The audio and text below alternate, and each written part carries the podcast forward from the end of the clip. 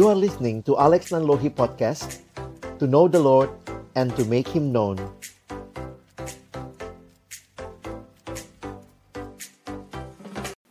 Mari kita berdoa sebelum kita membaca merenungkan firman Tuhan. Kembali kami datang dalam ucapan syukur pada malam hari ini. Terima kasih Tuhan buat kesempatan kami beribadah. Kami sudah memuji memuliakan namamu, menaikkan doa kami kepadamu. Dan tiba waktunya untuk kami membuka firman-Mu ya Tuhan. Kami mohon biarlah waktu kami membuka firman-Mu, bukalah juga hati kami. Jadikanlah hati kami seperti tanah yang baik, supaya ketika benih firman Tuhan ditaburkan itu boleh sungguh-sungguh berakar, bertumbuh, dan juga berbuah nyata di dalam kehidupan kami. Berkatilah agar kami bukan hanya jadi pendengar-pendengar firman yang setia, tapi mampukan dengan kuasa pertolongan dari rohmu yang kudus, kami dimampukan menjadi pelaku-pelaku firman-Mu di dalam kehidupan kami, di dalam masa muda kami.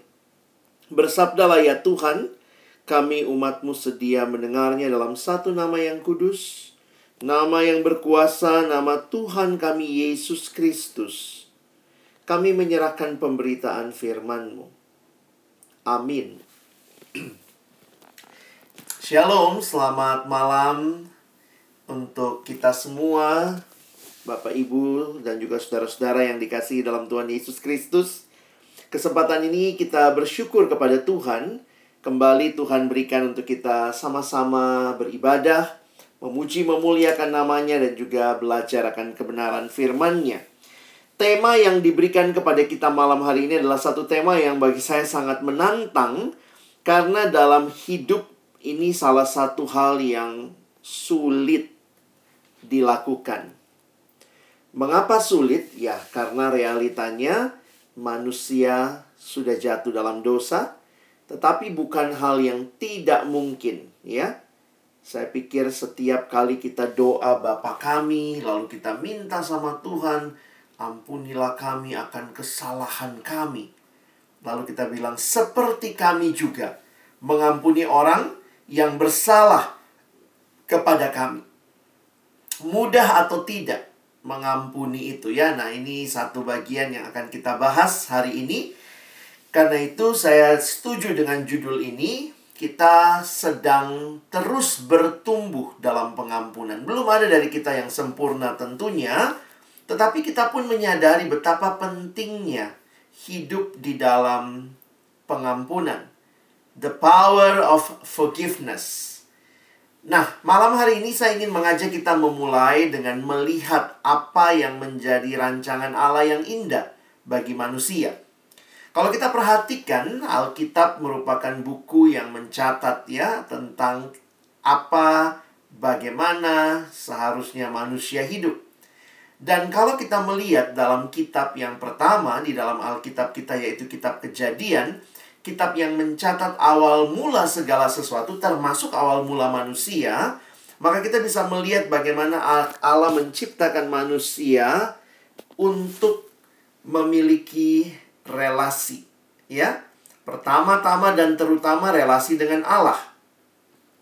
Tetapi juga Allah mengatakan tidak baik kalau manusia itu seorang diri. Jadi Tuhan juga merancangkan ada relasi yang indah Tentunya dalam hubungan satu dengan yang lain. Tetapi realita ini dirusak oleh dosa.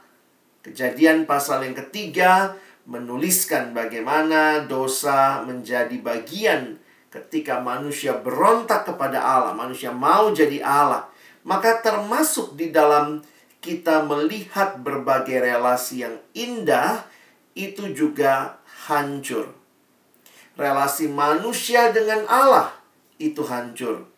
Ketika Allah datang menemui manusia di Taman Eden kita lihat bagaimana Adam dan Hawa bersembunyi dari hadapan Tuhan. Yang tadinya relasi begitu indah kemudian menjadi relasi yang renggang. Ya, manusia bersembunyi dari Allah karena dosa.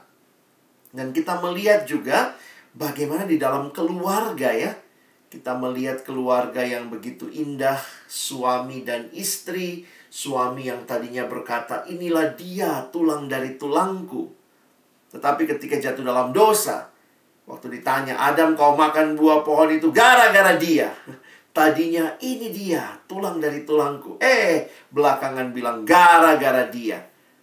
Jadi harusnya kalau lihat ya, relasi-relasi yang paling sederhana, yang paling kecil sebenarnya ada dalam relasi keluarga kan. Dan bagaimana kita melihat keluarga yang tadinya diciptakan dengan relasi yang indah, wah jadi keluarga yang seperti ini ya. Di mana relasi satu sama lain saling menyakiti di dalam kitab kejadian pasal yang keempat bahkan dicatat seorang abang tega membunuh adiknya sendiri. Sehingga kita lihat kerusakan-kerusakan relasi itu jadi bagian dari hidup yang sudah jatuh dalam dosa. Ketika suami dan istri bertengkar, ya, sering kali memang yang jadi korban itu anak-anak. Dan belum lagi ketika terjadi sampai perceraian yang kita sadar betul Tuhan tidak mau hal itu terjadi tetapi sama seperti Israel yang menuntut perceraian sehingga Yesus berkata Musa pun memberikan kamu uh, surat cerai karena kamu yang memaksa yang kira-kira memintanya. Ya. Nah jadi Bapak Ibu teman-teman sekalian kalau perhatikan memang manusia yang diciptakan Allah dengan kemampuan berelasi, ketika relasi itu rusak, nah ini bagian-bagian hidup yang juga ikut rusak. Di dalam beberapa pelayanan berhadapan dengan orang-orang yang mungkin punya pergumulan sulit mengampuni, waktu digali ya banyak juga yang mengalami karena kekerasan ya. Jadi mungkin kelihatannya di luar baik-baik saja tetapi di dalamnya ya secara terpendam mungkin dia tidak utarakan. Jadi relasi keluarga termasuk juga banyak kekecewaan awal, akar pahit yang paling dasar biasanya juga muncul di dalam relasi dengan keluarga. Sulit menerima, kenapa dia papa saya? Kenapa dia harus jadi mama saya? Kenapa dia abang saya, kakak saya? Kenapa dia adik saya? Kenapa saya dilahirkan dalam keluarga yang seperti ini? Nah, sering kali memang pertanyaan-pertanyaan pergumulan ketika juga mungkin mengalami pernah disakiti, tentu tidak ada keluarga yang sempurna. Tidak ada keluarga atau orang tua yang sempurna. Sehingga di dalam realita ini saya makin menolong kita melihat bahwa memang tidak mudah ya untuk belajar mengampuni. Relasi lain yang juga rusak tentunya adalah relasi yang dekat adalah persahabatan. Bahwa kita diciptakan membutuhkan orang lain, tapi ketika dosa ya terjadi ya hal-hal seperti ini ya. Harusnya jadi sahabat yang baik, yang mengasah, yang mengasihi, eh jadinya konflik. Kalau yang perempuan mungkin seperti ini ya gara-gara gosip begitu ya. Akhirnya sulit sekali. Saya ketemu beberapa orang yang cerita ya, wah kak, saya udah nggak bisa lagi temenan sama orang itu. Nggak bisa saya. Wah, jadi langsung dia tutup, close the door. Nggak bisa. Jadi bicara pengampunan tambah sulit. Karena pengampunan berarti kan kita membuka pintu, terima lagi. Saya nggak bisa kak seperti itu. Yang laki-laki mungkin sedikit lebih kasar ya. Ketika konflik terjadi, bahkan juga di dalam persahabatan, di dalam sekolah, kita mengenal yang namanya bullying dan uh, sampai hari ini juga masih terjadi dan saya pikir juga banyak orang yang sulit mengampuni, sulit untuk memaafkan orang yang pernah membuli dia.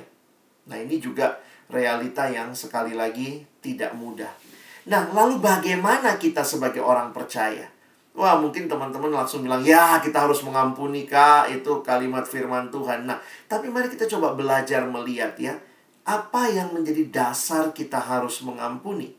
Saya pikir ketika Tuhan menuntut sesuatu dari kita, Tuhan meminta kita taat, saya pikir Tuhan juga memberikan alasan Dan Tuhan juga memberikan teladan dan bagi saya itu yang sangat berbeda dengan mungkin ajaran-ajaran yang lain. Firman Tuhan yang mendasari perenungan kita malam hari ini saya ambil dari Kolose pasal 3 kita hanya lihat dua ayat saja ya. Nanti teman-teman bisa baca seluruh uh, perikopnya. Dan menarik untuk memperhatikan dalam kolose di bagian-bagian awal, kolose 3 ini, Rasul Paulus menegaskan tentang hidup yang lama dikontraskan dengan hidup yang baru. Ya, dan hidup yang lama itu kata kuncinya matikanlah. Wah, Paulus jelas langsung ngomong ya di ayat 5 ke bawah. Matikanlah eh, hal-hal ini dalam hidupmu. Tetapi apa yang harus muncul dalam hidup yang baru? Nah, ini yang muncul di pasal 3 ayat 12 dan 13. Ayat sebelumnya, ayat 10, ayat 11, Paulus berbicara tentang pembaharuan yang dikerjakan oleh hadirnya Roh Kudus dalam hidup kita yang membaharui kita. Karena itu perhatikan ayat 12, Paulus mulai dengan kata karena itu, ya. Kalau ada konteks bacaan mesti lihat atasnya. Karena apa ya? Karena kamu sudah di dalam Kristus, kamu sudah manusia baru yang dibaharui. Karena itu, sebagai orang-orang pilihan Allah yang dikuduskan dan dikasihinya, kenakanlah belas kasihan. Jadi kalau tadi di ayat yang kelima, teman-teman bisa lihat ini hal-hal yang harus dibuang, dimatikan. Nah, sekarang Paulus bicara hal yang harus dikenakan. Kenakanlah belas kasihan, kemurahan, kerendahan hati, kelemah lembutan, dan kesabaran. Nah, lalu ini ayat kunci kita. Sabarlah kamu seorang terhadap yang lain, dan ampunilah seorang akan yang lain apabila yang seorang menaruh dendam terhadap yang lain, sama seperti Tuhan telah mengampuni kamu, kamu perbuat jugalah demikian. Jadi dalam identitas kita yang baru, identitas yang baru yang diberikan kepada kita, itu yang kita lihat tadi, ayat 12a, kamu adalah orang-orang pilihan Allah yang dikuduskan dan dikasihinya, maka muncullah ada tanggung jawab manusia baru. Kehidupan manusia baru, Paulus menggunakan kata kenakanlah, ya. Ini semua yang dikenakan berkaitan atau biasa ada yang bilang ini sebenarnya intinya adalah kasih. Kasih itu sabar, kasih itu lemah lembut, kasih itu murah hati. Jadi tercakup di situ ya. Nah, lalu kemudian ayat yang berikutnya, itulah ayat yang akan kita pelajari malam ini, bicara tentang pengampunan. Sebenarnya ada dua kata kerja yang muncul. Yang pertama adalah, sorry, kata perintah maksud saya yang muncul. Pertama, sabarlah. Itu ayat 13 tadi ya. Sabarlah. Lalu yang kedua, ampunilah. Wah, jadi ini menarik. Relasi antar manusia. Kita hidup di dalam komunitas orang percaya, termasuk di dalam gereja. Paulus kasih nasihat, sabarlah, ya. Dan juga ampunilah. Nah, ini kita mau fokus kepada ampunilah, ya. Perhatikan, ini adalah perintah. Bagi saya secara sederhana, kalau perintah nggak dilakukan ya salah kita. Dosa ya. Jadi ini bukan bukan suggestion, bukan saran. Tuhan nggak bilang, Bo, ya ampuni. Nggak ya. Tuhan nggak bilang, e, tolong deh ampuni. Tapi ini perintah, ampunilah. Kenapa perintah ini diberikan? Salah satu penafsir Alkitab mengatakan mengampuni ini merupakan salah satu kualitas orang Kristen yang paling penting. Kadang-kadang kalau kita lihat kekerasan yang terjadi sekarang juga teror lalu orang Kristen juga mengalami banyak pergumulan salah satu yang sering kali orang bingung waktu lihat kita kok bisa ya dia tidak membalas ya atau lebih jauh lagi bahkan dia belajar mengampuni. Wah, ini bagi saya satu hal yang memang sangat membedakan kekristenan dengan semua kepercayaan yang lain. Dan pengampunan ini bagian yang jelas sekali di dalam kitab suci kita. Kalau teman-teman mempelajari perjanjian lama, ada banyak bagian kata mengampuni di dalam bahasa Ibrani. Lucu ya, kata Ibrani malah salah ya. Salah itu berarti mengampuni atau memaafkan. Jadi di dalam perjanjian lama banyak itu bicara soal pengampunan, mengampuni, memaafkan. Dan di dalam perjanjian baru sendiri kata Yunani yang dipakai adalah karisomai yang berarti bermurah hati, memberi sukarela dan juga dipakai kata mengampuni. Jadi ini nuansa dari kata mengampuni. Dalam pengampunan itu bagian yang penting yang Alkitab sampaikan dan ini merupakan perintah yang diberikan Tuhan kepada umatnya. Lalu perhatikan yang kedua saya coba garis bawahi kalau tadi ampunilah yang kedua adalah seorang akan yang lain. Namanya manusia, kita ada dalam kehidupan yang selalu berelasi dengan orang lain teori tentang manusia makhluk sosial itu bukan cuma teori sosiologi, itu udah jelas di Alkitab. Pertama kali muncul di Alkitab kita kata tidak baik kalau manusia itu seorang diri, ya di dalam kejadian pasal 2 ayat 18. Setelah Allah ciptakan semua baik, baik, baik, baik, sungguh amat baik. Maka pertama kali dikatakan tidak baik kalau manusia itu seorang diri. Jadi setiap saat sadar atau tidak, kita manusia melakukan interaksi satu sama lain. Dan karena kita berinteraksi, maka hasil interaksi itu bisa positif, bisa juga negatif. Kita nggak bisa tutup mata ya. Mungkin hasil yang negatif ya, kalau khususnya negatif, salah paham. Jadi Ya, saya harus bilang gini ya, yang komunikasi aja bisa salah paham, apalagi yang nggak komunikasi. Nah, itu ya. Kadang-kadang bingung juga tuh. Ada yang kalau didamaikan, disuruh ketemu, ayo coba ngobrol. Nggak mau ngomong. Dia harusnya udah tahu dong kesalahan dia ya. Yang ngomong aja bisa salah paham, apalagi nggak ngomong ya. Lalu menimbulkan sakit hati, mungkin menimbulkan marah, perkelahian, kalaupun akhirnya kelihatannya berakhir tenang, tapi ternyata masih menyimpan dendam. Jadi waktu saya pelajari tentang pengampunan ini, sebenarnya pengampunan ini menjadi satu bagian penting karena interaksi manusia mungkin punya hasil yang negatif. Nah, kenapa pengampunan itu sulit? Teman-teman ada beberapa konteks yang saya coba baca dari beberapa buku mengapa orang sulit mengampuni. Ada beberapa faktor ya yang membuat orang sulit mengampuni. Nah, ini yang paling uh, menyeramkan sebenarnya adalah kalau orang itu misalnya mengalami luka dan ini apalagi kalau itu luka fisik sampai cacat, nah itu biasanya akan sulit mengampuni. Jadi di dalam penelitian para ahli misalnya ya melihat ada orang-orang yang sulit mengampuni kenapa? Dia cerita gitu, saya dulu saya dipukul sama papa saya misalnya waktu saya kecil. Sampai akhirnya kaki saya patah. Nah, mungkin begitu ya. Sehingga itu sulit sekali mengampuni papanya yang pernah melukai dia.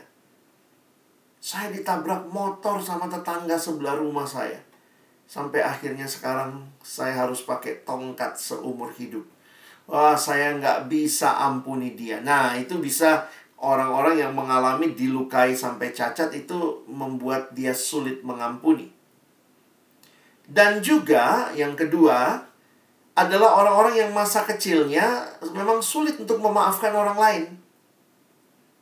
Nah, ini juga sebenarnya tidak lepas dari pola asuh ya saya pikir di dalam keluarga dulu itu anak banyak ya. Tetapi kan sekarang anak cuma ya paling satu dua gitu ya. Tidak sebanyak zaman dulu anaknya bisa 15, 10 begitu ya. Nah, anak-anak di masa sekarang kadang-kadang karena cuma mungkin anak tunggal atau anaknya cuma dua atau tiga jadi dijaganya luar biasa sampai beberapa orang tua bisa salah mendidik juga. saya ketemu ada anak yang yang lucu gitu ya, kayak orang tuanya belain banget anaknya. Nah, ini kalau tidak tepat pembelaannya bisa membuat anak tidak pernah merasa salah. Contohnya bagaimana? Ada anak waktu dia jatuh yang disalahin meja. Uh, emang meja nakal ya. Kalau dia masih anak kecil di bawah tiga tahun mungkin kita bisa gitu ya. Aduh mejanya nakal nih, nakal nih. Tapi kalau dia sudah 16 tahun. Wah, lalu kita salahkan meja. Nah, itu membuat anak itu jadi orang yang sulit untuk memaafkan karena selalu rasanya dibela orang tua. Saya ketemu juga beberapa anak di sekolah-sekolah tertentu, saya nggak usah sebut lah ya, tapi itu menyedihkan juga. Karena orang tuanya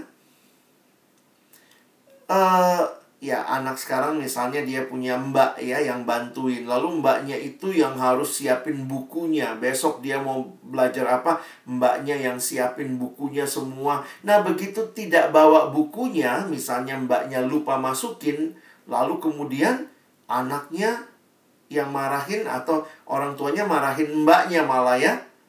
Jadi akhirnya anak itu nggak pernah merasa itu tanggung jawab dia dan dia yang salah begitu ya. Selalu menyalahkan orang lain. Nah itu bisa seperti itu.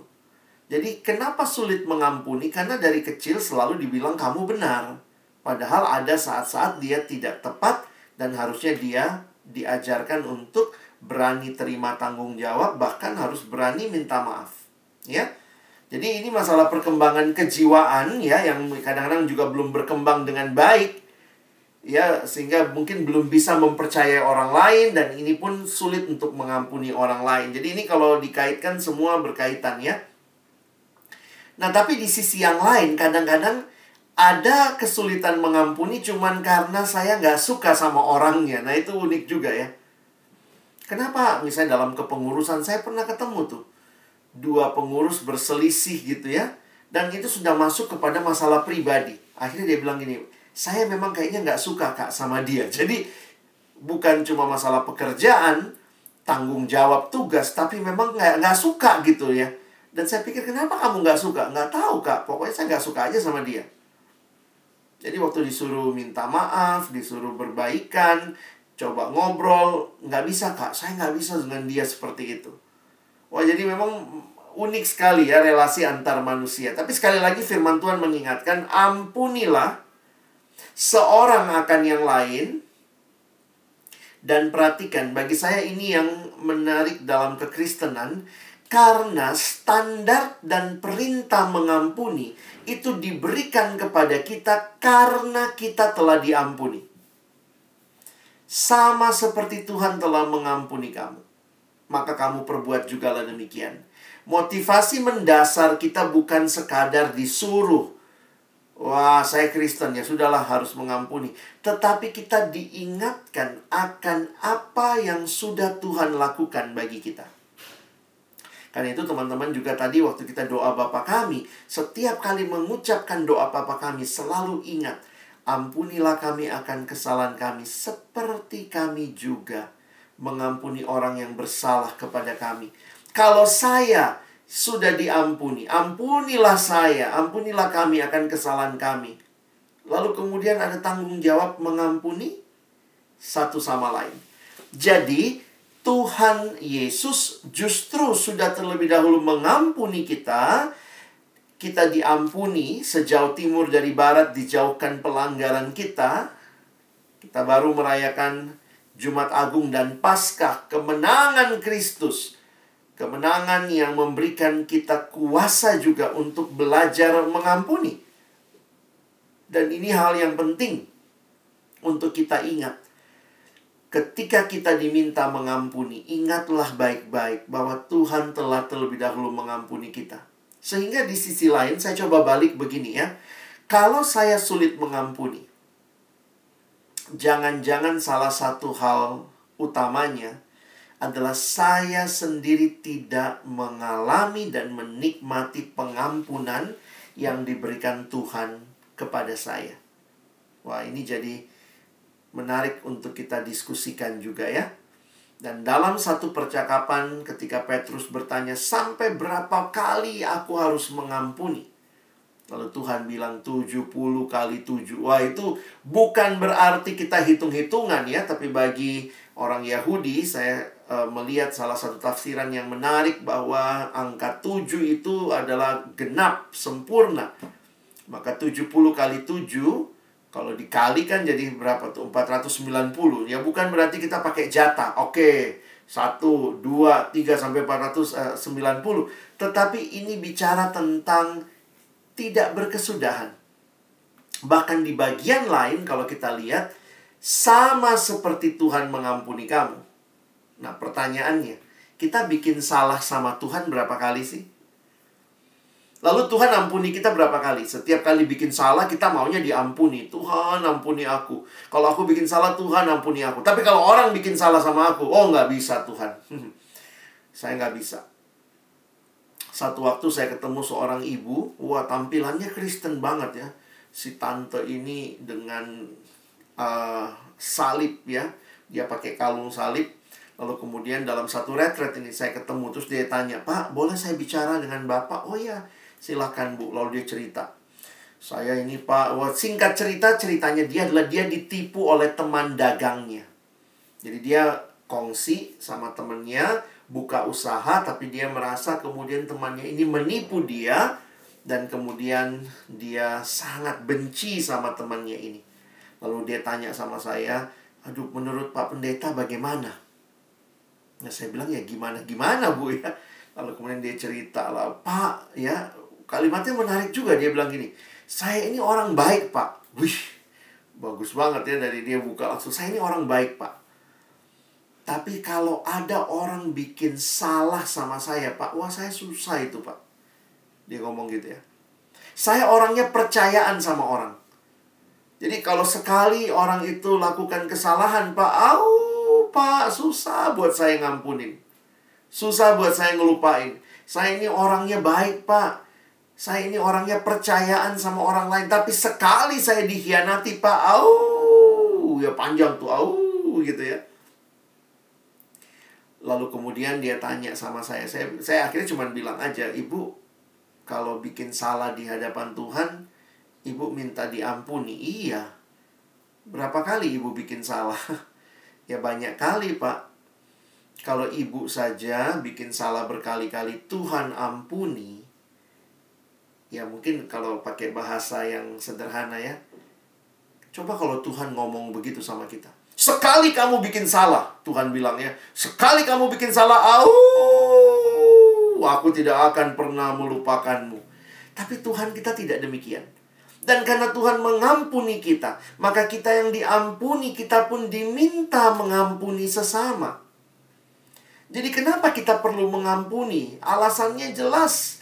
Ada alasan teologis, ada alasan relasi, ada alasan sosial yang kalau kita gabung semua, Itulah realita kehidupan di dalam dunia yang jatuh dalam dosa, tetapi Tuhan tidak membiarkan kita seperti itu. Tuhan telah memulai karya pembaharuan dengan pengampunan, supaya engkau dan saya yang bertemu dengan orang lain yang mungkin buat salah kepada kita, atau kita buat salah kepada Dia, maka kita yang telah menerima pengampunan Allah, mari belajar mengampuni satu sama lain.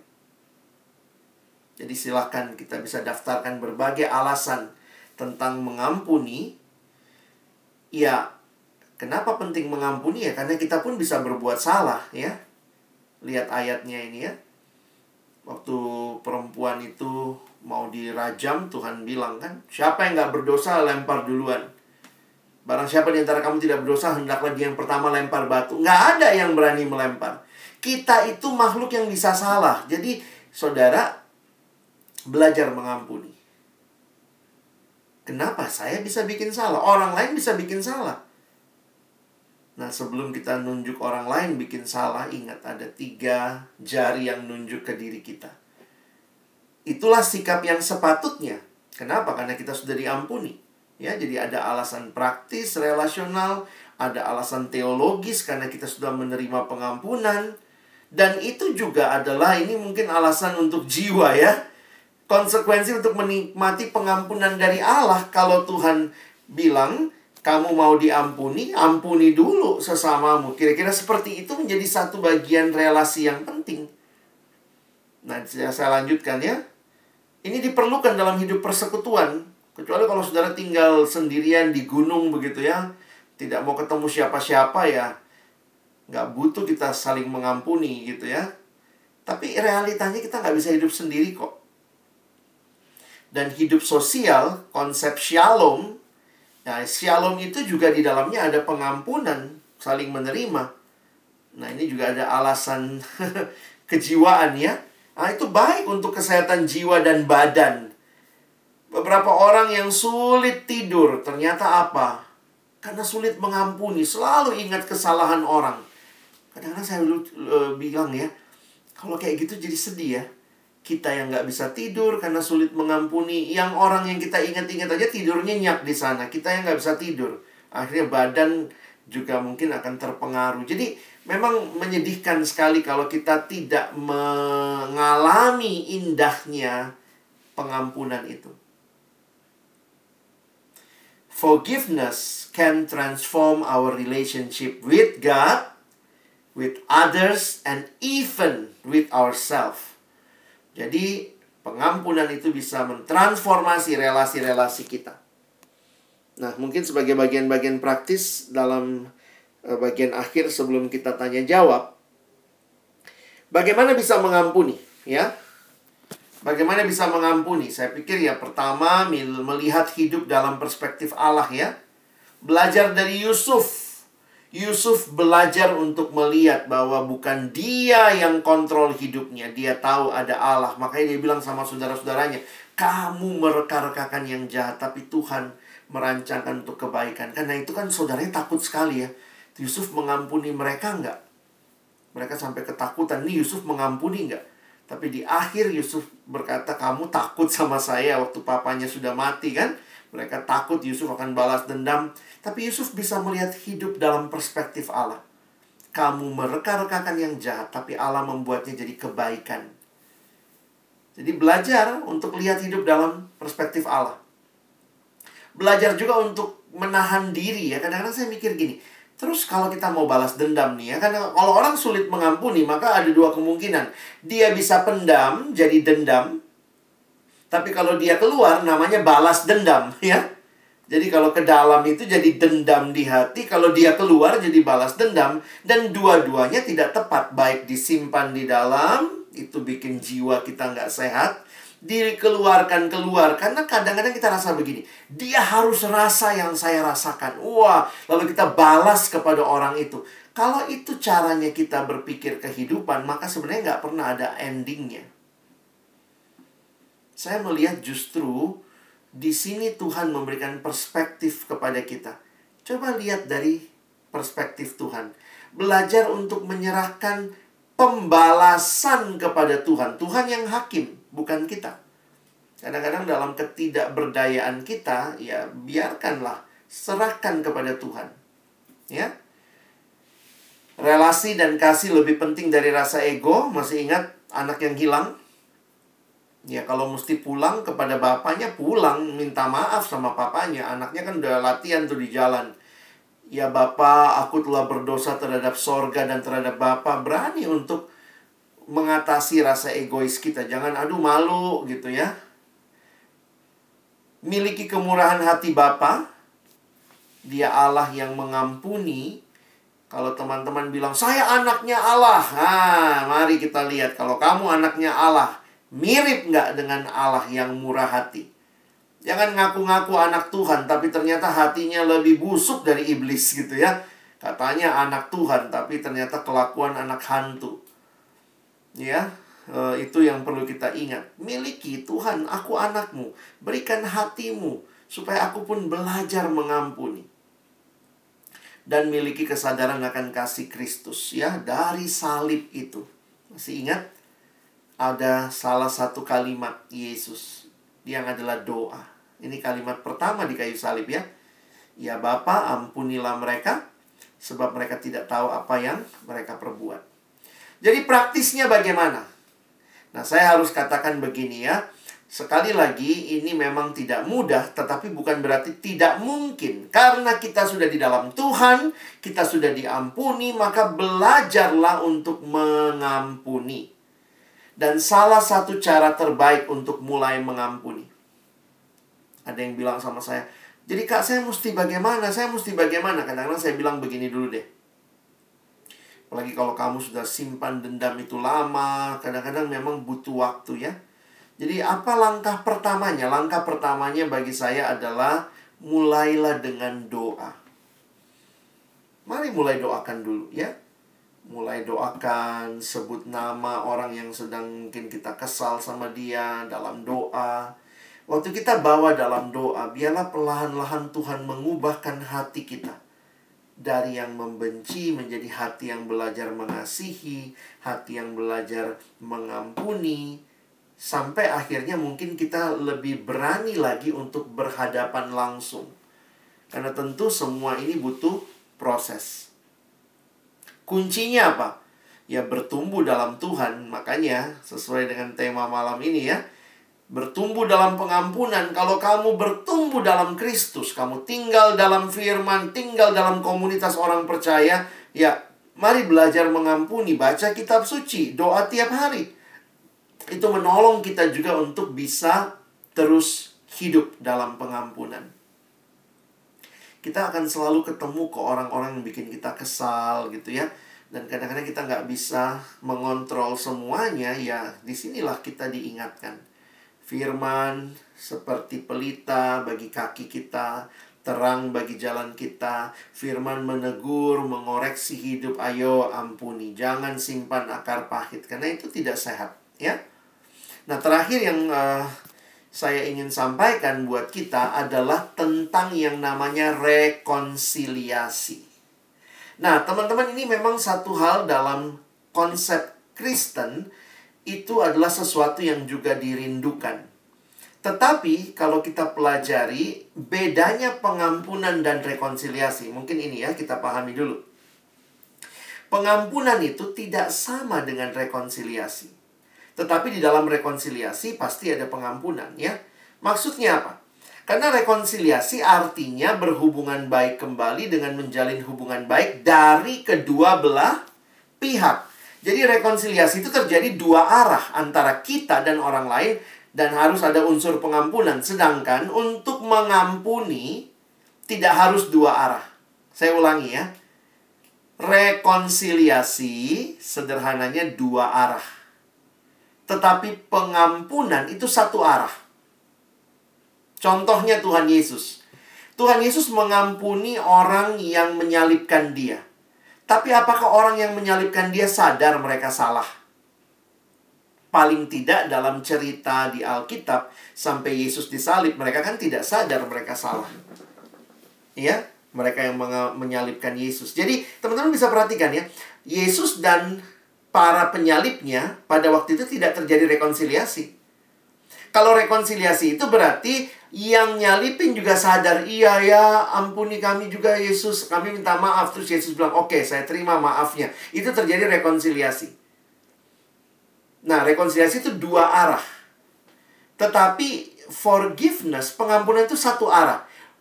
Pokoknya yang penting adalah saya ampuni dia. Dia nyakitin hati saya. Tapi saya tidak mau simpan dendam. Saya ampuni dia. Satu arah. Nah, kalau kita di dalam persekutuan dengan orang yang mungkin lebih dekat dengan kita, sedapat mungkin sih lakukan rekonsiliasi. Karena kan kita bisa ngomong hati ke hati ya.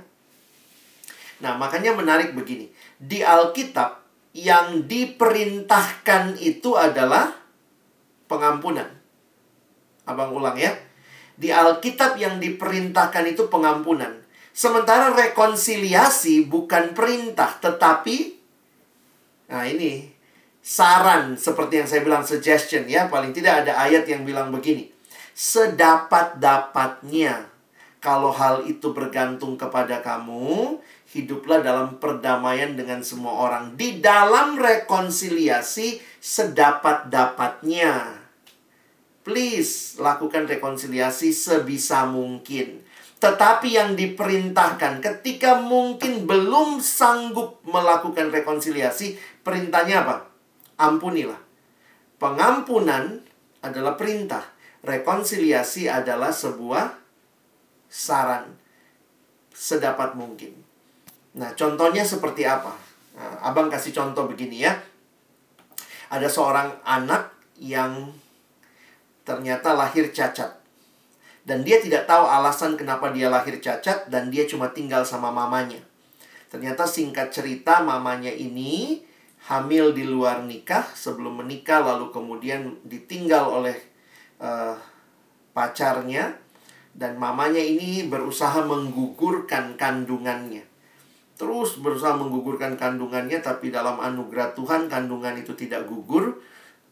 Anak itu lahir tetapi karena pengaruh obat yang diminum untuk menggugurkan bayinya ini lahir cacat. Jadi ini cerita nyata ya seorang remaja, uh, seorang uh, anak perempuan dan dia cacat. Dan mamanya nggak pernah cerita ya mamanya nggak pernah cerita jadi anak ini tumbuh sebagai remaja yang minder ya mindernya karena dia tahu dia cacat ya jarinya nggak lengkap dan juga jari kakinya nggak lengkap tapi dia pintar dia bisa sosialisasi ya cuma tetap minder dengan kecacatan dia nah sampai satu waktu dia dengar dari tantenya. Wah, biasalah tante-tante marah-marah gitu ya. Lalu kemudian waktu itu tantenya cerita sama dia, "Kamu itu memang anak nggak tahu diri." gitu ya. Terus tantenya bilang, "Iya, pantas lah. Mamamu itu mau gugurkan kamu sampai kamu cacat." Jadi di usia remaja barulah dia tahu ternyata dia cacat karena mamanya berusaha menggugurkan dia. Jadi anak yang sudah minder tumbuh lagi dengan kebencian dan akar pahit sama mamanya. Teman-teman, apa yang terjadi? Mamanya terus berusaha minta maaf, mamanya jelaskan apa yang terjadi. Dia tidak mau maafkan mamanya. Terus dia tidak mau maafkan mamanya. Dan akhirnya mamanya meninggal dunia. Dan wanita ini hidup dalam kebencian. Jadi dia terus benci masa lalunya ya setelah mamanya meninggal beberapa tahun kemudian perempuan ini bertemu dengan Yesus. Dan ketika dia bertemu dengan Yesus, hatinya dipulihkan dan dia pun menyadari. Dan di situlah dia mulai belajar mengampuni mamanya. Jadi mamanya sudah meninggal, tapi dalam anugerah Tuhan dia diberikan hati yang belajar mengampuni mamanya. Dia bisa akhirnya menerima yang dulunya dia sangat benci.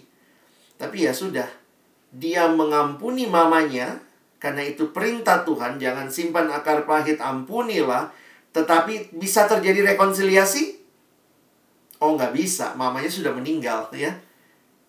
Tapi ya rekonsiliasinya karena mamanya juga sebenarnya sudah minta maaf selama mamanya hidup. Jadi terjadi rekonsiliasi di dalam di dalam dunia spiritual ya. Tetapi mamanya sudah meninggal sehingga tidak terjadi rekonsiliasi selama mamanya hidup.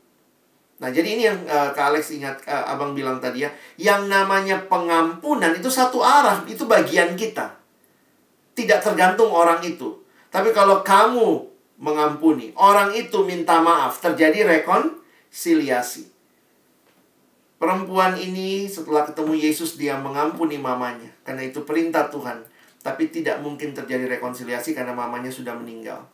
Makanya ingat nasihat firman tadi. Sedapat-dapatnya.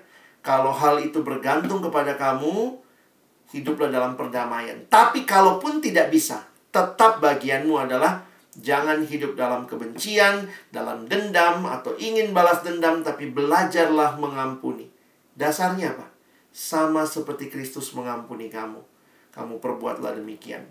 Kalau kamu sulit mengampuni orang lain, mungkin kamu perlu tanya lagi sama Tuhan. Tuhan, kalau gitu nggak usah ampuni saya deh, saya juga sulit mengampuni orang lain. Tapi kalau kamu menikmati pengampunan Tuhan, belajarlah mengampuni satu sama lain. Kiranya pembahasan firman ini menolong kita yang mungkin sedang punya pergumulan dengan hal ini. Mari terbuka di hadapan Tuhan untuk Tuhan pulihkan kita. Amin. Saya persilakan kalau ada yang ingin bertanya atau mungkin menegaskan berita firman, sharing, saya persilakan. Teman-teman, ada yang mau bertanya? Temanya sebenarnya sangat menarik. Mungkin di kehidupan kita pemuda-pemudi itu sebenarnya ada contoh. Nah, mungkin contohnya itu mungkin kalau di usia kita, remaja, pemuda remaja, mungkin soal cinta kali ya. jadinya jadi akar pahit sama temannya gara-gara slack gitu. Jadi mungkin ini bisa bisa menjadi apa ya pemicu. Mungkin dari teman-teman ada yang ditanyakan atau ada pengalaman yang boleh disaringkan mungkin kita punya akar pahit dulu gara-gara sudah merasa kita sudah minta ampun sama Tuhan kita sudah mengampuni teman kita. Ya teman-teman saya persilakan ada yang mau bertanya mungkin dari teman-teman dari aplikasi Zoom juga boleh dari chat atau bisa langsung saya persilakan. Silakan. Ya, uh, soal pengampunan tadi. Iya. Mungkin di usia kami pemuda, mungkin uh, kalau untuk pemuda itu mungkin sekitaran umur usia 25 atau kurang lebih. Iya bagaimana cara cara kami sebagai pemuda mengingatkan untuk uh, yang lebih tua soal menyampaikan tentang pengampunan gitu. Hmm. karena kan uh, sepertinya siapa tahu orang tua ini menganggap ah kamu masih remaja kamu belum mengerti soal pengampunan gitu. Sementara mungkin kami sudah mengerti soal pengampunan tadi yang seperti disampaikan. Tapi bagaimana cara kami mengingatkan orang yang lebih dewasa dari kami soal pengampunan supaya menjadi berkat bagi mereka dan bagi kami. Seperti itu Bang Alex. Iya, terima kasih pertanyaannya sangat kontekstual dengan pergumulan ya. Khususnya tanpa kita sadari, sering kali dendam itu juga disebarkan dalam keluarga. Wah, itu jadi bingung juga ya, apalagi misalnya ya kalau ada orang tua mungkin mereka yang berantem, kita yang jadi nggak boleh berhubungan begitu. Nggak ada yang pergi ke rumah tulangmu ya, nggak ada kita ya. Kalau pergi kau ke sana bukan anakku lagi kau. Loh, yang yang berantem siapa? Dendam diturunkan. Dan dalam situasi seperti itu real sekali, sulit untuk ngasih tahu. Apalagi kalau itu sudah berkaitan dengan orang tua. Kau nggak rasa sih. Kau nggak rasa betapa sakitnya hati mama ini digitukan sama orang itu. Waduh.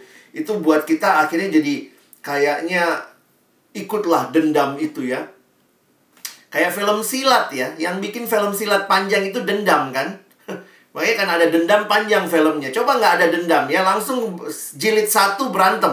Siapa kau? Siapa kau? Ih, Kau anak Tuhan, aku juga. Ih, sudahlah. Dalam Yesus kita bersaudara. Udah selesai satu jilid ya. Tapi inilah realita manusia. Karena itu, saya harus ingatkan pentingnya kita hidup dalam firman.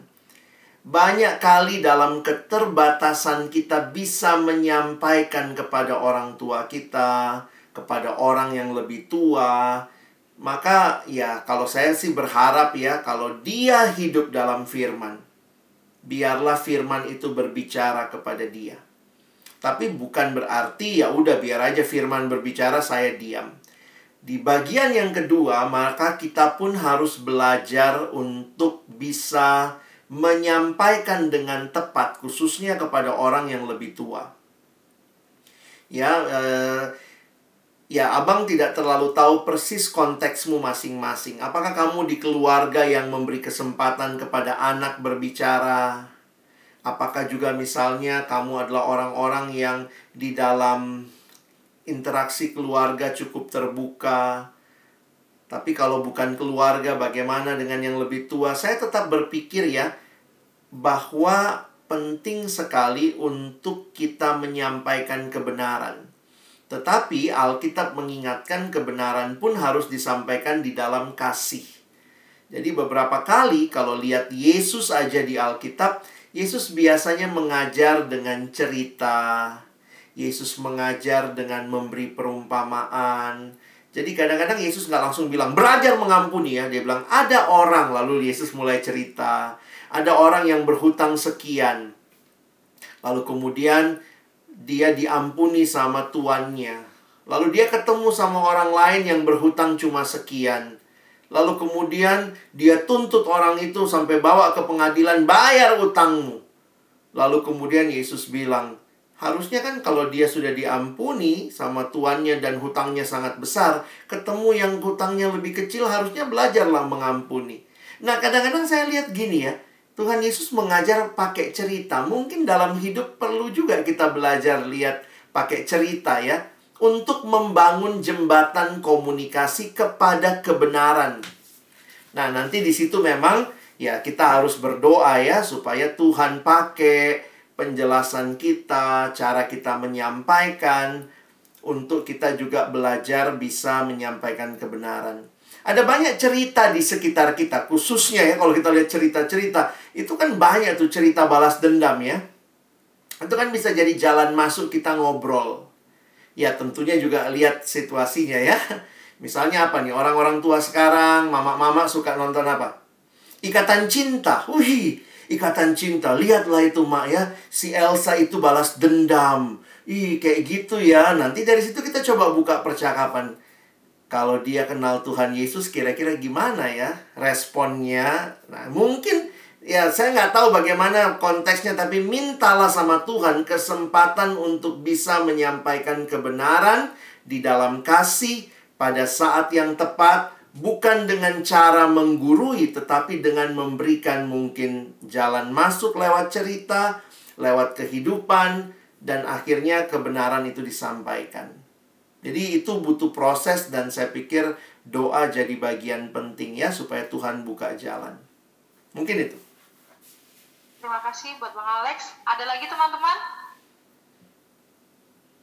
Mario? Iya, silakan Bang Boy.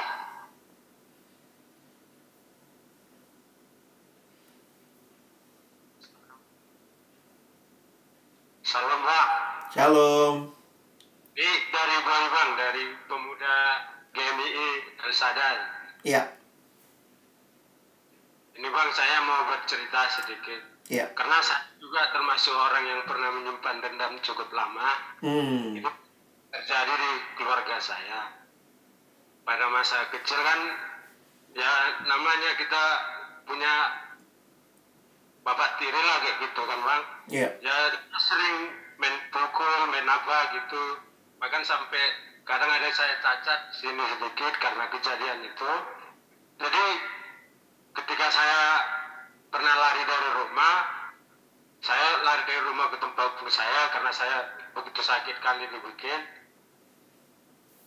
Yang mau saya tanya gini bang, saya menyimpan dendam ini udah hampir 10 tahun. Bahkan setiap kali saya pulang pulang ke kampung, saya selalu menghindar dari orang itu. Hmm. Karena saya masih kebayang-kebayang waktu masa anak-anak itu bang. Hmm. Yang mau saya tanyakan seperti ini bang, apakah dengan mengampuni orang yang pernah berbuat jahat dengan kita, kita harus bertemu dengan orangnya gitu, secara tatap muka lah katakan gitu. Nah itu aja yang mau saya tanya bang. Terus satu lagi bang, Iya. dari dari singgung oleh saudara saudari Rahel soal asmara gitu. Iya. So, saya pernah kejadian bang di kampung. Iya. Ini di- sudah jadilah dulu dengan seseorang, tapi justru teman saya yang mendapatkan istilahnya kalau bahasa sekarang ditikung gitu. Bahkan bahkan sampai kalau bahasa sekarang kan kalau bahasanya sekarang itu kalau saya pulang ke kampung saya itu juga selalu menghindar dari orang yang pernah ya selainnya kan hati ini terluka cukup berat sebenarnya bang Hmm. Hmm. itu pernah kejadian di kampung bang Ba- bahkan itu pertama kali saya rasakan jatuh cinta bang Oke. Iya. itu aja yang mau saya tanya bang apakah dengan mengampuni seseorang kita harus bertemu tatap muka dengan orangnya karena dalam pemikiran saya begini bang kalau jangankan melihat jangankan mengampuni melihat wajahnya saja saya tidak mau gitu Iya. Iya. kan karena kita sudah mengenal Tuhan Yesus apakah memang seharusnya kita bertemu dengan orangnya makasih bang Makasih.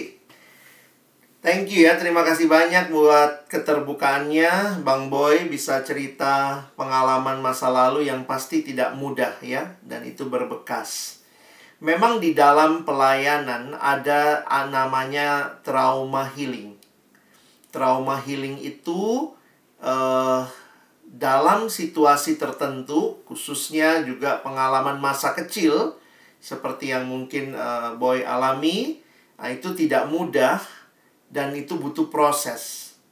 Nah, prosesnya ini yang mungkin juga saya harus katakan ya tidak perlu langsung bertemu, tetapi juga dalam perjalanan waktu ya apalagi tadi sudah sadar ya kita sudah jadi Kristen yang sungguh-sungguh, kita kenal Tuhan Yesus, maka salah satu bukti dari pengampunan Nah, bukan satu-satunya ya, tapi saya coba pakai istilah salah satu bukti dari pengampunan adalah kita diberikan keberanian untuk bertemu dengan dia secara langsung. Tapi kapan waktunya, bagaimana prosesnya, saya pikir itu butuh waktu dan e, kembali lagi sebenarnya begini, sejauh mana trauma yang dialami itu sudah disembuhkan. Nah, di dalam trauma healing, uh, ada soalnya yang pakai pendekatan begini. Ini beberapa Kristen pakai pendekatan pokoknya harus lupakan, harus lupakan, harus lupakan. Pendekatan seperti itu bagi saya menurut saya sih kurang tepat ya. Karena pendekatan bilangnya melupakan ya, anggap tidak pernah terjadi, sebenarnya itu adalah membohongi diri. Lebih baik kita dengan jujur mengakui, Tuhan inilah orang yang bikin saya sakit waktu saya kecil. Atau inilah orang yang pernah cintaku berdalam sekali sama dia. Jadi ketika kita belajar mengakui apa yang ada dalam realita, lalu di situlah kita mulai belajar melihat bahwa saya mengampuni dia dan jadi kita bukan melupakan, tetapi kita berdamai dengan masa lalu kita. Nah, itu butuh proses. Nah, saya tidak tahu kalau memang masih sulit, mungkin juga perlu datang ke hamba Tuhan untuk ditolong ya dalam trauma healingnya. Karena jangan-jangan masih ada trauma yang cukup berbekas yang sebenarnya itu bisa jadi luka yang uh, ya butuh proses lah untuk di, dipulihkan. Saya pernah uh, bukan menolong langsung ya, tapi ada satu teman uh, korban ya saya sebut aja ya korban uh, pelecehan. Ya ya mungkin dalam bahasa yang lain ya dia dia diperkosa. Dan dia sulit sekali ya kalau sudah sampai seperti itu jadi memang sulit sekali untuk mengampuni yang pernah memperkosa dia. Maka apa yang terjadi? Dia banyak ikut konseling di mana-mana untuk trauma healingnya dia ya, menyembuhkan luka masa lalunya karena itu terjadi waktu dia di bawah usia 10 tahun, sekitar 8 tahun. Dan itu terjadi sepanjang kurang lebih satu tahun penuh begitu ya. Sampai ketahuan karena ternyata itu dilakukan oleh omnya sendiri. Sampai kemudian ketahuan omnya diusir dari rumah, ya tapi ya anak ini sudah mengalami uh, trauma ya. Dan apa yang terjadi dia itu sampai begini ya. Kenapa ini yang saya bilang ya? Sadari dulu kita sedalam apa traumanya. Dia sampai kalau tidur itu bisa tiba-tiba mimpi buruk tuh teriak-teriak. Sampai sedalam itu tuh pengalaman masa kecilnya. Teriak-teriak sehingga benar ya. Karena itu omnya seiring berjalannya waktu, kalau tahun baru omnya kan datang ke rumahnya. Wah, itu gimana itu? Dia nggak bisa ketemu. Wah, sulit sekali. Dia selalu menghindar, apa-apa menghindar ya. Nah, tapi kemudian dalam satu pelayanan yang dia ikuti, ada hamba Tuhan yang menolong dia juga untuk belajar pulih dari masa lalunya. Sampai akhirnya waktu itu saya ingat tuh, tahun baru dia telepon saya. Dia bilang, Bang Alex terima kasih ya. Terima kasih. Ini lagi tahun baru kok terima kasih saya hari ini berani ketemu dengan om saya yang pernah perkosa saya dulu. Wah, Saya bilang, bagaimana dek kau punya keberanian itu? Dia bilang, saya cuma ingat apa yang sudah Tuhan lakukan bagi saya. Dan sekarang saya dulu dia bilang gini, dulu kalau saya lihat dia bang, dendam, benci, marah, mau balas dendam. Tapi sekarang saya belajar lihat dia, jujur bang, saya kasihan lihat dia. Saya kasihan karena dia hidupnya sekarang nggak benar, dia sudah menikah, istrinya juga nggak benar hidupnya, kasihan anak-anaknya. Jadi dia belajar melihat dengan kacamatanya Yesus. Kira-kira itu ya, itu butuh proses panjang teman-teman ya. Dan itu dia alami uh, setelah sekian belas tahun ya. Dan dia bilang sekarang saya sudah mulai berani ketemu dengan orang itu tapi sebelumnya dia memang masih menghindar nah jadi saya harus katakan uh, saya tidak bisa langsung bilang silakan ketemu langsung bilang dalam nama Yesus saya berani mesti kita lewati dulu termasuk juga kalau ada yang mungkin pernah dekat atau apa ya kadang-kadang kan kalau kita ketemu dia lihatnya aja pun masih terbayang-bayang begitu ya. Nah, kita mesti belajar untuk lewati proses itu dan berdamai dengan masa lalu. Nah, itu butuh proses. Tapi kira-kira saya jawabnya seperti itu ya. Tidak ada yang mustahil tetapi butuh waktu. Oh, satu cerita lagi. Satu teman pagi-pagi telepon saya. Kak Alex doain. Kenapa doain ya? Pagi-pagi mama meninggal. Hah? kok meninggal? Karena kami baru dua minggu sebelumnya main ke rumahnya, masih ketemu mamanya. Mama sakit, dek. Enggak, bang. Mama dibunuh tadi pagi. Eh, mama dibunuh uh, kemarin. Jadi, mamanya itu dibunuh dan ketika dicari tahu, pembunuhnya adalah omnya sendiri. Wah, itu lebih parah lagi. Jadi, omnya ini datang ke rumahnya, ke rumah mamanya, minta uang. Ya mungkin biasalah ya orang tua marah-marah begitu sambil merepet mungkin maki-maki begitu. Jadi kemudian uh, orang ini mungkin sakit hati ya. Jadi ketika keluar dari garasi, mamanya antar omnya ini keluar dari garasi, di di garasi itu omnya nusuk mamanya dari belakang dan meninggal mamanya kehabisan darah. Wah itu traumanya juga. Nah teman saya menemukan mamanya pulang kantor dia temukan mamanya sudah meninggal. Dan itu sangat shock buat dia. Dan ditambah lagi yang membunuh itu adalah keluarganya. Nah omnya ini diproses, diproses polisi dan memang akhirnya harus masuk penjara. Tapi kan namanya keluarga, istrinya omnya dan anaknya ya datang kan datang ikut menghibur ikut menyesal malu karena suaminya begitu teman saya bilang apa abang tahu anaknya anaknya mukanya mirip sekali sama bapaknya jadi kalau aku tengok muka bapaknya anaknya pun aku benci banget gitu waduh nah itu saya harus kasih nasihat apa dan saya juga harus katakan ya ini secara waktu Tuhan akan memulihkan. Tidak bisa kita langsung bilang dalam nama Yesus pokoknya berani kau tatap muka sama orang itu. Itu butuh waktu. Dan saya nggak tahu untuk setiap orang waktunya bisa beda tergantung juga bagaimana teman-teman belajar menangani trauma yang kalian pernah alami, ya. Tetapi di dalam Tuhan, ketika kita belum bisa ketemu Dia, mari belajar pelan-pelan mulai mengampuni. Belajar untuk memaafkan, belajar untuk mengatakan Tuhan, saya pingin sekali balas dendam, tapi aku serahkan kepadamu. Engkau Allah yang lebih adil dari aku. Nah itu semua ya nggak mudah ya. Ini cerita-cerita yang agak ekstrim, tapi di situ saya belajar nggak mudah. Mengampuni itu nggak mudah. Tapi bukan tidak mungkin ya, karena Tuhan kasih kita kekuatan. Thank you. Ada lagi teman-teman? Yang di Zoom, mungkin ada yang mau bertanya? Cukup jelas teman-teman? Halo. Ya, silakan Yosi. Ya, uh, Bang Alex, Yosi mau bertanya, Bang. Ya, silakan Yos. Uh, mungkin kejadian ini nggak asing lagi buat kita ya, Bang.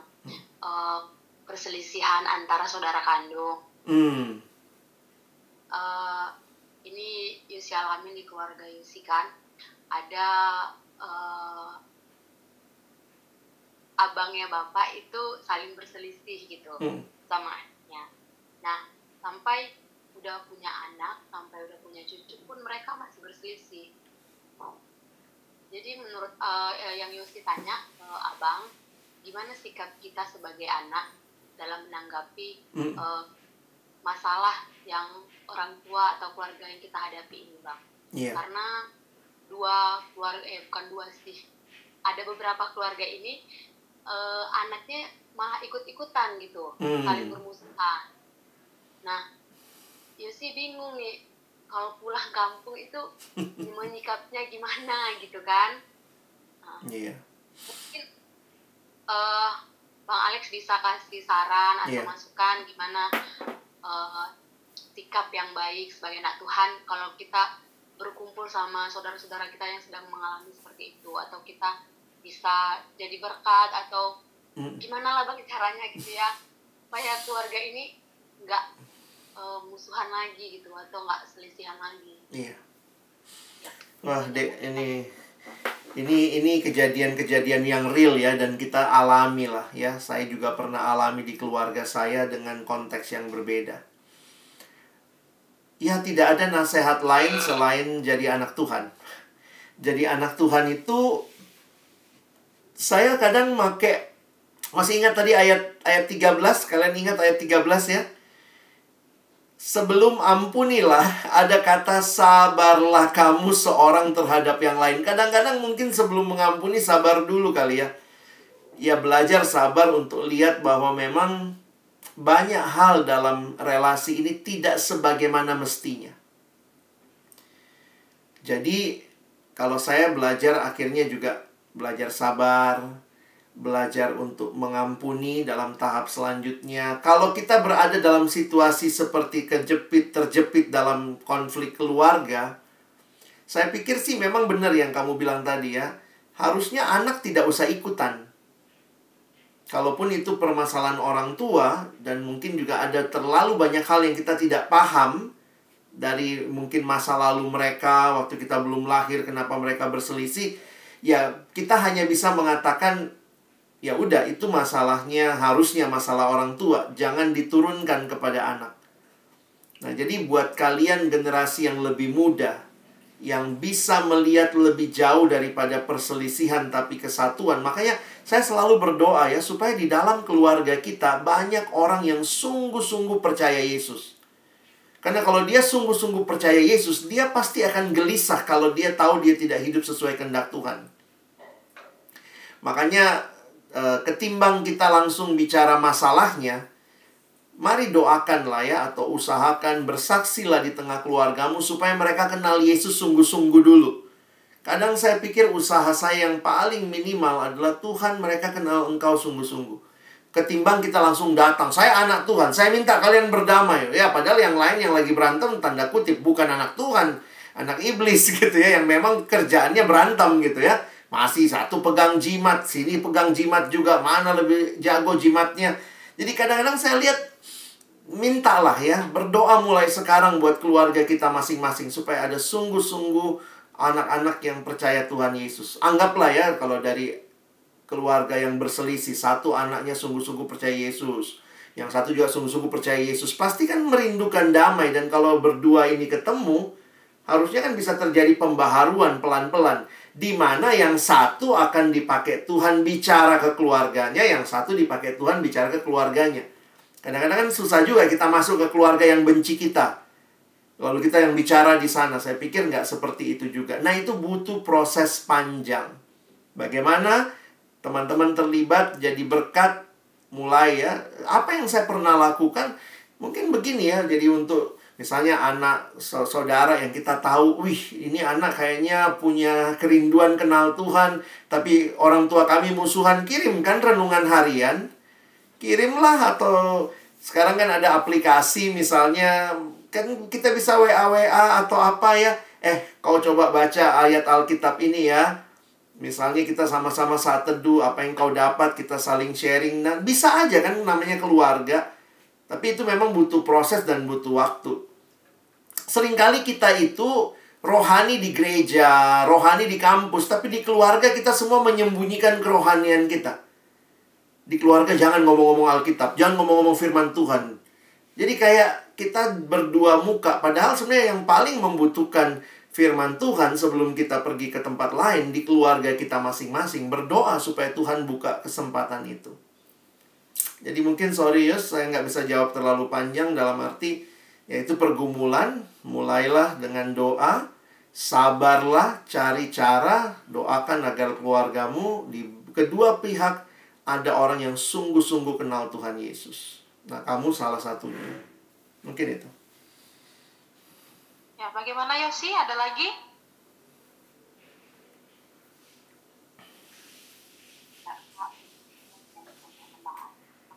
Ale. Sama-sama deh. Terima kasih Yosi. Teman-teman ada lagi? Baik. Eh, Emma, silakan Emma.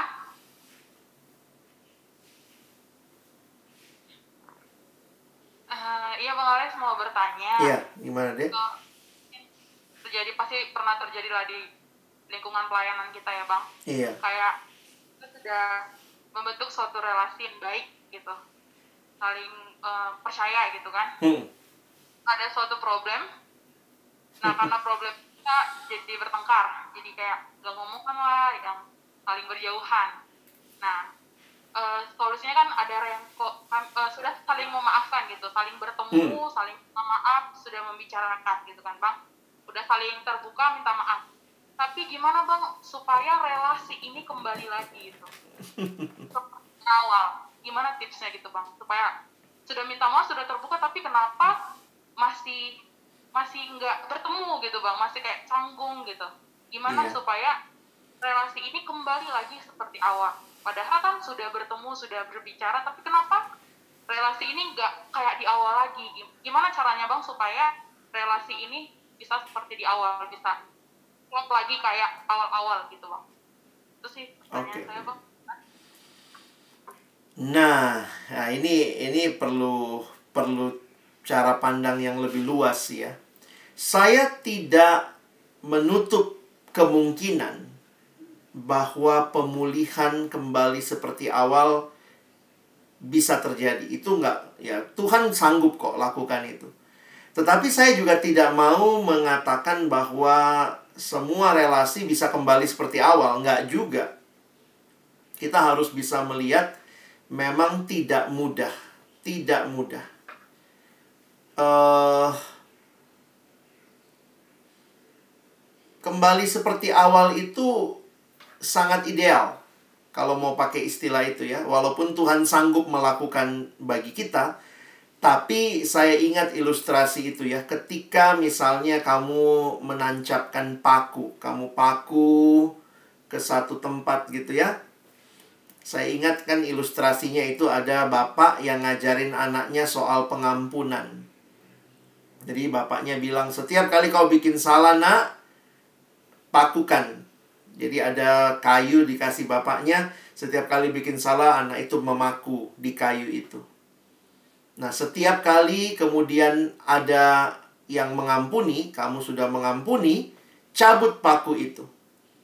Jadi anak itu betul ya, dia waktu bikin salah, dia minta ampun, tapi waktu dia cabut paku itu bapaknya bilang, "Kau lihat apa yang ada di situ?" Iya, Pak, bekasnya lubang. Nah, bapaknya bilang pengampunan itu bisa dilakukan, tetapi sering kali ya, bukannya tidak mungkin, tapi sering kali lubang itu dalam dan mungkin itu yang harus kita hadapi bahwa relasinya mungkin tidak akan seperti semula. Tetapi paling tidak ada relasi yang bisa dibangun lebih jauh. Kadang kita butuh waktu. Misalnya kalau ada yang pernah disakit disakiti dengan rasa tidak percaya. Wah itu nggak gampang kan percaya lagi. Kalau ada yang misalnya pernah merasa saya diomongi sama dia bang di belakang. Makanya kalau saya sekarang ketemu dia bang, kami sudah baikan bang. Tapi saya nggak mau terlalu terbuka sama dia. Kenapa? Saya selalu ingat jangan-jangan nanti dia bocorin lagi. Nah itu kan saya harus katakan saya nggak bisa bilang juga oh dalam nama Yesus kamu mesti kembali seperti semula. Butuh waktu, butuh waktu. Nah, di dalam waktu itu yang kadang-kadang banyak yang menyerah hanya karena ih udahlah nggak kembali seperti dulu relasinya. Ya udah nggak usah berelasi, nggak begitu juga. Nah, jadi saya hanya mau mengingatkan bahwa memang ya memelihara relasi itu pun butuh anugerah Tuhan. Karena ketika engkau pun mengampuni, ingat bekasnya itu kadang masih ada. Dan dalam beberapa situasi bekasnya itu beda-beda. Makanya tadi dalam pengalaman uh, Boy misalnya bahwa bekasnya itu mungkin bisa lebih lama karena terlalu dalam. Pakunya masuknya terlalu dalam mungkin dalam uh, konteksnya Emma gitu ya karena konteksnya pelayanan sahabatan mungkin nggak sedalam yang relasi yang tinggal sama-sama kan sama orang tua dan apa ya. Nah jadi teman-teman harus menyadari memang di sinilah kita butuh keterbukaan. Di dalam beberapa nasihat Alkitab mungkin kita butuh orang lain. Misalnya ketika Filipi pasal 4 ayat 2 antara Sintike sama Eudia, dua pemimpin perempuan, Eudia sama Sintike berselisih, maka Paulus di ayat 3 minta tolong Sun Sugos.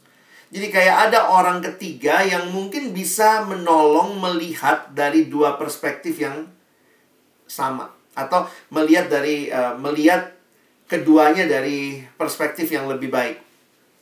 Misalnya ya, saya udah susah nih percaya sama dia. Tapi ya udah karena kita satu tim pelayanan mau nggak mau ketemu ngobrol. Tapi saya agak sulit gitu. Nah mungkin ada orang lain yang akan bisa menolong. Misalnya mengatakan memang mungkin dulu dia pernah bikin salah pernah ember ceritamu jadi cerita satu jemaat tapi dia sekarang sudah berubah kok. Jadi ketika ada orang lain yang merekomendasikan perubahan mungkin itu jauh lebih bisa kita terima ketimbang orang itu bilang saya udah berubah kok kamu mesti balik lagi ya sikapmu sama aku ya pokoknya aku udah berubah. Kita butuh proses dan dalam proses itu mungkin butuh orang lain mungkin ya. Jadi saya pikir sih uh, itu relasi ya ini seni hidup. Nggak ada teorinya khusus tetapi saya tetap meyakini prinsip firman Tuhan kita bisa lakukan ya mengampuni mengasihi, memperhatikan. Nah, itu semua butuh proses. Mungkin itu. Ya, terima kasih. Bang Alex, teman-teman ada lagi? Pas ya? Ya. Minta Bang Alex kasih kesimpulan dan tutup firman Tuhan buat malam hari ini. Ya. Ya, teman-teman, kita bersyukur ya bahwa ada tema-tema seperti ini yang kayaknya sederhana, tapi ternyata dilakukannya tuh sulit gitu ya. Saking sulitnya dalam bahasa Inggris sulit gitu ya. Tapi bukan berarti tidak mungkin. Karena Tuhan pertama-tama sudah mengampuni kita. Dan pengampunan Tuhan itulah menjadi dasar kita mengampuni. Karena itu bagi teman-teman yang sedang punya pergumulan seperti ini secara pribadi, uh, mari renungkan ya. Kita baru saja merayakan Jumat Agung Pasca. Coba ingat lagi. Ingat kasih Tuhan untukmu, ingat pengampunan, betapa berdosanya kita Tuhan ampuni dan kiranya mengalirlah dari hidup yang diampuni itu juga kasih untuk belajar mengampuni sesama. Saya senang dengan istilah belajar karena belajar itu adalah sebuah proses. Tidak ada dari kita yang sudah sempurna, kita sedang sedang terus berproses. Makanya tema kita malam ini bertumbuh dalam pengampunan. Kiranya kita terus bertumbuh dan belum ada dari kita yang selesai bertumbuh, ya. Sampai kita ketemu Tuhan Yesus barulah semuanya sempurna. Tapi kita sedang ada dalam proses pertumbuhan. Mari kita berdoa. Tuhan terima kasih buat kasihmu yang dalam bagi kami, pengampunanmu yang sempurna. Itulah dasar bagi kami untuk melangkah maju di dalam dunia yang penuh dengan pergumulan ketika kami berhadapan dengan orang-orang yang ada di sekitar kami. Baik orang-orang yang dekat dengan kami, keluarga kami sendiri, pasangan kami, ataupun juga mereka yang ada dalam lingkungan yang lebih luas, teman, sahabat, relasi-relasi yang lain. Di dalamnya kami butuh Tuhan memimpin kami. Engkau yang telah memberi teladan dari salib yang sangat menyakitkan. Doamu adalah, ya Bapa, ampunilah mereka. Sebab mereka tidak tahu apa yang mereka perbuat. Kami mohon juga Tuhan di dalam kepedihan-kepedihan hidup yang kami alami, kami boleh meneladani Tuhan yang juga mengampuni. Tuhan tolong agar kiranya kami bukan cuma jadi pendengar firman yang setia, tapi mampukan kami jadi pelaku-pelaku firman. Kami bersyukur, berterima kasih buat sesi ini. Kami menutup firman-Mu dalam nama Yesus kami berdoa. Amin.